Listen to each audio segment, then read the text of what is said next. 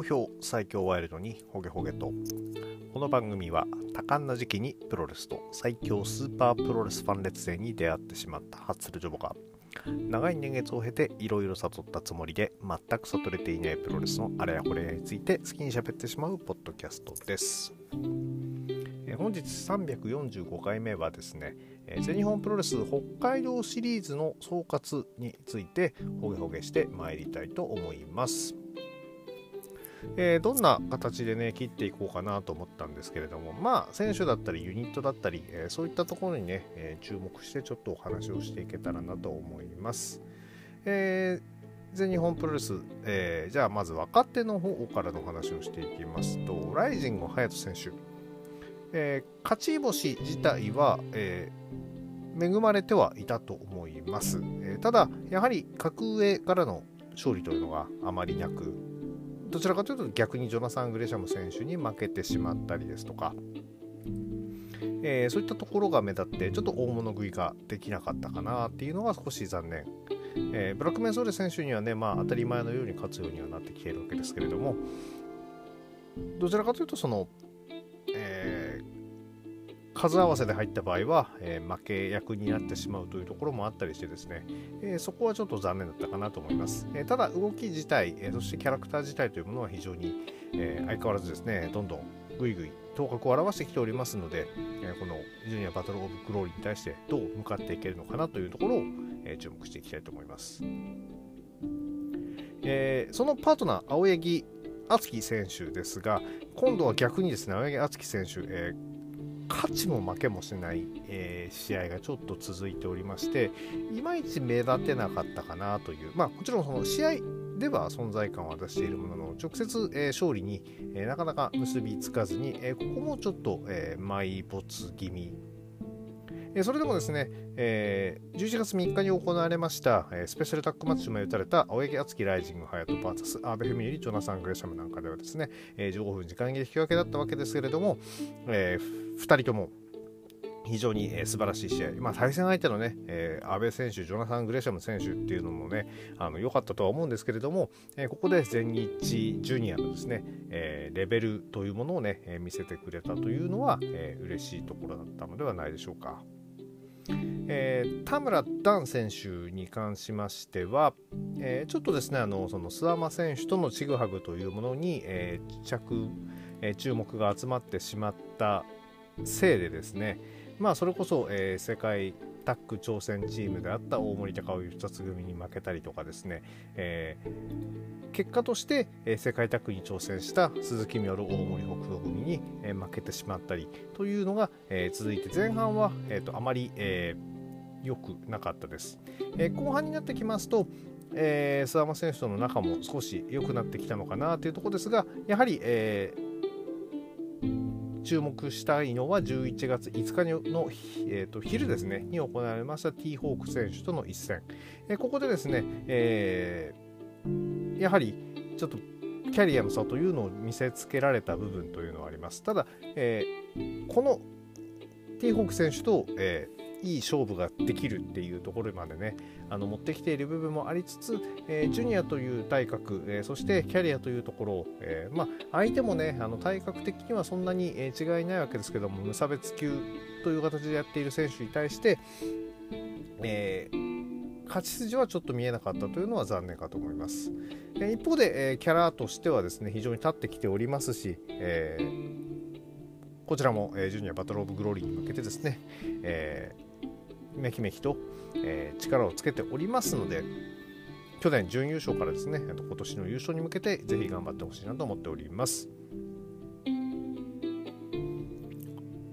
ュニアの選手の話ばっかりしておりましたけれども、若手といえば、大森北斗選手、こちらもですね、お話ししていきたいところです。大森北斗選手はね、もうこの大会、北海道シリーズということもあってですね、非常に、ずっと、好調が続いておりました。前半から、好調、ただですね、パートナーは鈴木みのる選手ということもあってですね、こちらもまたちょっとその少し、目立てていなかった部分っていうのはあるわけですけれども、シングルマッチで、北海道の吉田選手とかですね、あとは昨年新山をなめた井上選手、この辺にはですねしっかりとシングルマッチで勝利を収めているところ、さらには11月4日のですね大森隆夫義達組に対して自らの手で勝利をつかむことによってその翌日のタイトルマッチにつなぐことができたということは、自分の力で手繰り寄せることができていたのではないかと思います。ただ最終日ですね、そのタッグの選手権があったり、その夜の部とかっていうの元気がなかったのは少し気になります。本人はねいろいろとやっているつもりなんでしょうけれども、なかなか立ち位置が決まらず、この北海道シリーズでは、鈴木みのると組んでっていうところでですねしっかり組んでっていうところだったんですけれども、これ多分また本土に戻るとあんまり鈴木選手と組む機会っていうのも減ってくるわけで、身の振り方っていうのがで今はねその中島克彦選手に、粉をかけたりということで、さあどうなっていくのか、自らの力で切り開いていくことができるのかっていうところがですねちょっと引っかかる部分ではございます。ヘビーの若手、本田隆起そして安西優真、この2人ですね、この北海道大会ではほぼほぼ毎日のようにタッグマッチだったりシックスメンタッグマッチで、組むと、井上選手が入った場合は井上選手が負けるんですけれども、入らなかった場合はですね、格上の選手がシックス面で入ってきたりすると、本田選手だったり安西選手がどうしても負けてしまうというところは、これはキャリア的に仕方ないし、まだ実力的にも仕方ないところではあるんですけれども、とはいえですね、何かしら一矢報いたいところではあったかと思います。一番、いいのが、開幕戦、10月31日のメインイベントビジネスタッグとの引き分け、ここが一番トップで、あとは1勝もないとなりますと、やはり、全日本プロレスのね序列の壁といいますか、実際、試合見ててもまだまだ足りない部分っていうのも見えてますんでね、ここをどう打ち破っていくかっていうのがこの2人のポイント。ただ、このシリーズを通してですねずっと組んでたっていうことはですね、世界最強タッグ決定リーグ戦に向けてのいい、慣らし運転になったと思いますので、ぜひですねこの2人には、ここでの、教訓を生かして、突っ走ってもらいたいなと思っております。大森隆夫義達、ここはですね本当に、前半と後半で明暗が分かれた、チームではないでしょうか。それこそ、3日の、タイトルマッチまではですねもうほぼほぼ、勝ちかなりいいペースで勝利を収めていて、何しろね後に最終日に斎藤ブラザーズに勝利を挙げた石川修司綾部連組をですねノンタイトルです、もちろんベルト持ってないからノンタイトルは当たり前ですけども、下していたりとかですね、諏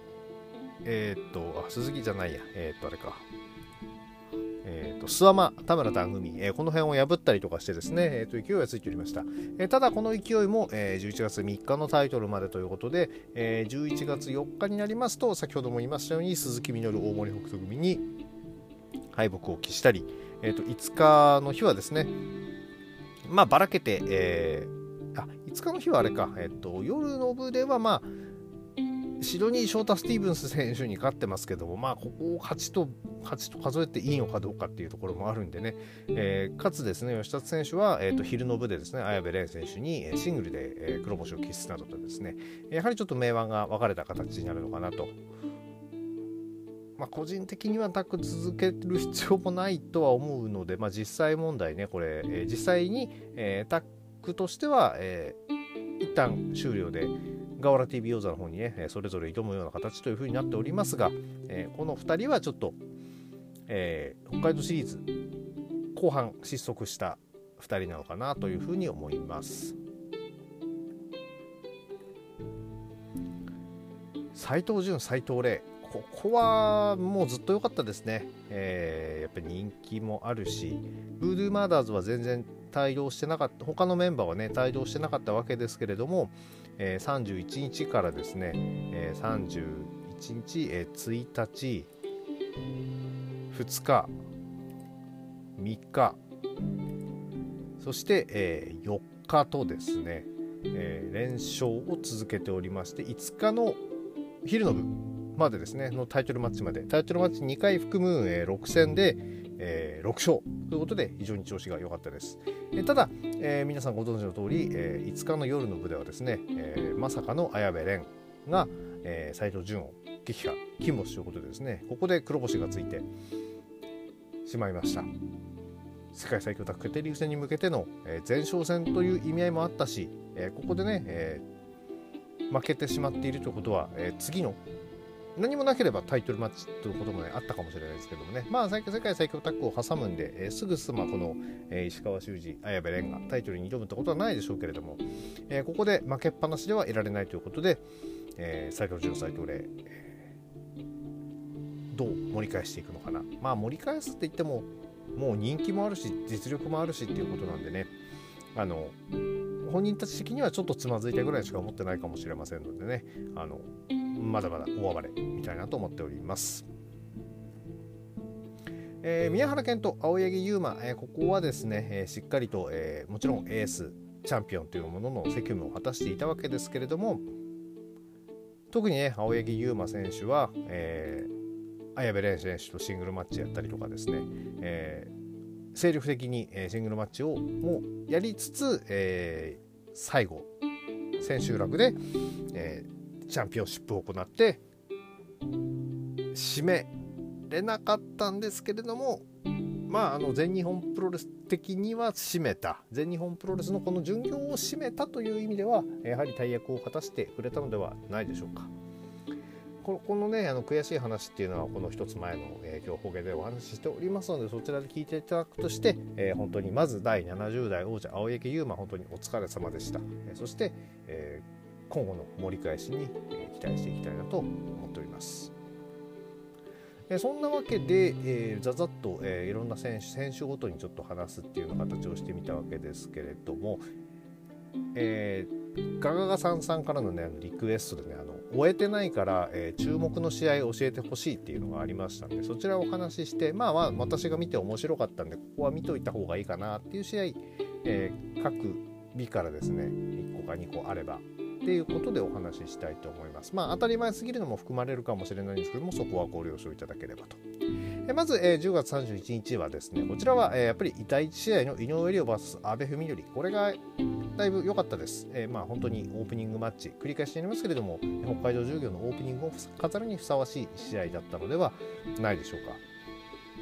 この日だとですねちょっと正直、見返して、引き分けだと、ちょっと見てほしいとは言えないので、メイン、もちろん面白いんですけれども、試合結果分かった上でっていうとなるとちょっとメインイベントおすすめはできないかな。次の日、11月1日、こちらの試合はですね、面白かった試合としましては、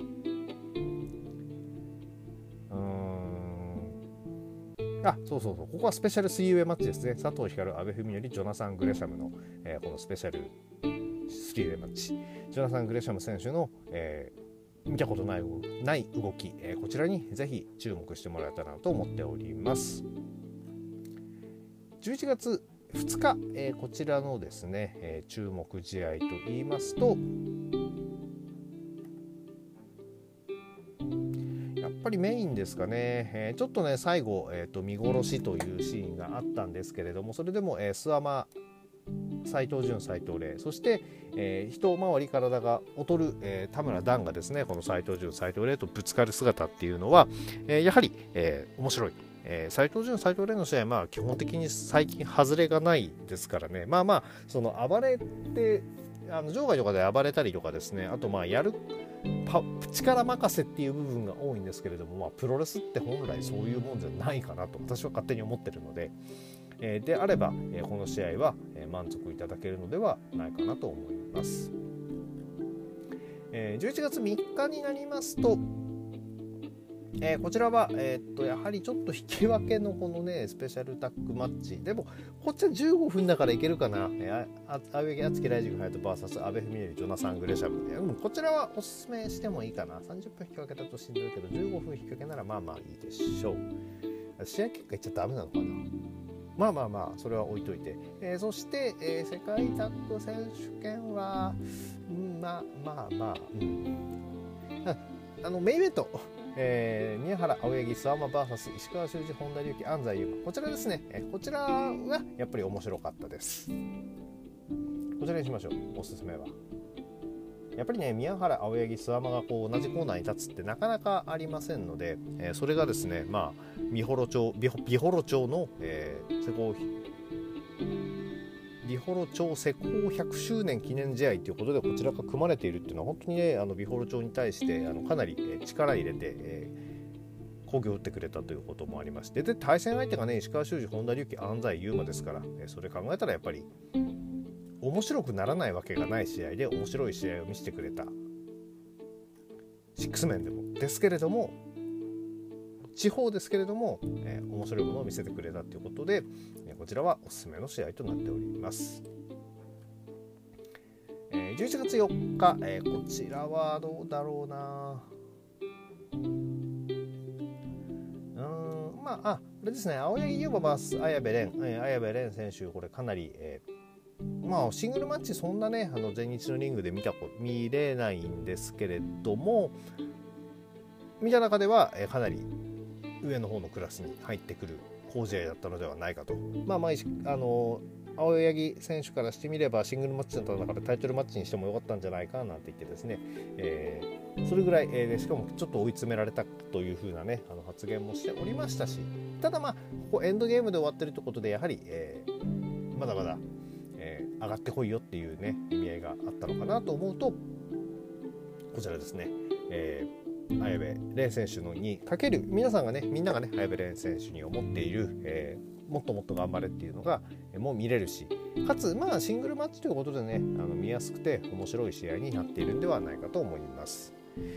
そしてこの日はメインイベントのね、宮原健人ライジングハヤトジョナサン・グレシャム VS ティーホークエルリンダマン阿部文則、こちらももう絶対面白い試合になっております。いや、なんかおすすめ試合ジョナサン・グレシャム選手ばっかりになってるけども、やっぱり見慣れなくて面白い動きする選手ってどうしても、ね、気になってしまいますよね。でさらにここにはそのグレート勢、ストロングハーツ勢入ってるっていうので、そりゃスピーディーで面白い試合になるのは間違いないわけですからね、こちらなんかおすすめです。11月5日昼の部はですね、こちらの方は、結構良かったのが第2試合ですね、ロードトゥージュニアバトルオブグローリー2023タッグマッチ、厚木隼人 VS、佐藤光井上陽、こちらもですね、結果としてはそうだろうなというような結果になっておりますが、それぞれの持ち味が生かされた好勝負だったかと思いますので、ぜひ見てほしいです。スペシャルシングルマッチの田村バダン VS ティーホークはちょっとさっきも言ったようにちょっとティーホークペースなので、そこまであれかな。そして、やっぱり、ジュニアヘビー級選手権試合の、エルリンダマン VS ジョナサン・グレシャム、これはもうめちゃくちゃ面白いんで、ぜひ、見てほしいですね。メインイベントの、斉藤潤、斉藤玲 VS 鈴木みよる、大森北斗もですね、北斗の食らいつきというのもかなり良かったんですけれども、食らいつきって斉藤潤、斉藤玲の方がね、本当は、デビューも遅いし、キャリアも若いんですけどね、も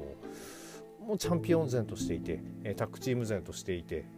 どっかりと立ちふさがる。ちょっとね、この試合、あと鈴木みのる選手がちょっとね、悪目立ちしてた感があって、そういう意味ではちょっとあんまおすすめできないかな。でもタッグタイトルなので、見ても損はない試合だとは思います。で、北海道最後ですね、札幌夜の部ですと、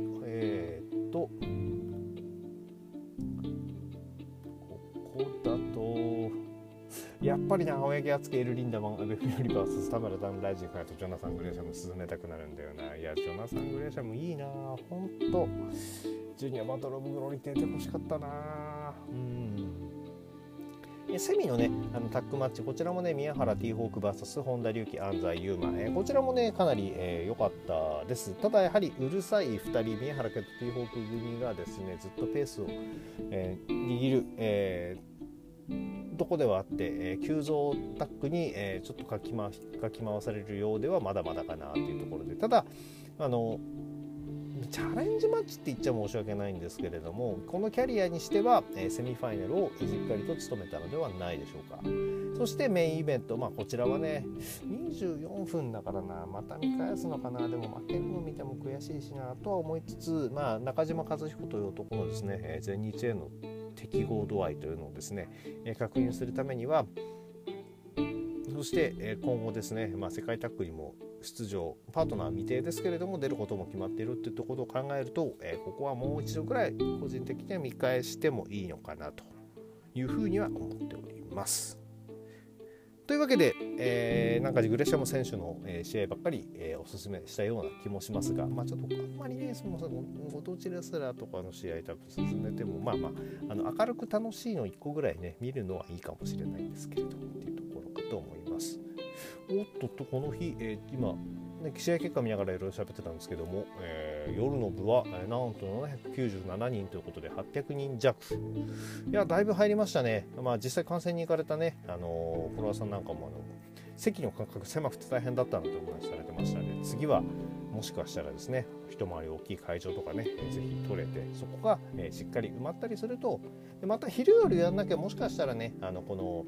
1.2 倍はもちろんないでしょうけれども 1.5 倍とかね 1.25 倍ぐらいのねキャパのところでやれるかもしれませんので、そういうのも含めて今回の北海道シリーズ、大成功だったのではないでしょうか。ただ前回も言いましたけども、さすがに6日間連続はしんどいと思いますよね。というわけで、本日はこれぐらいにしておきましょう。この番組では皆さんのご意見ご感想をお待ちしております。ツイッターのハッシュタグ今日ほげでのつぶやきや DM リプライ、やですね、あと Spotify の Q&A こちらの方にですね、質問などお書きいただけましたらお答えさせていただきますのでよろしくお願いいたします。それでは皆様ワイルドな一日をお過ごしください。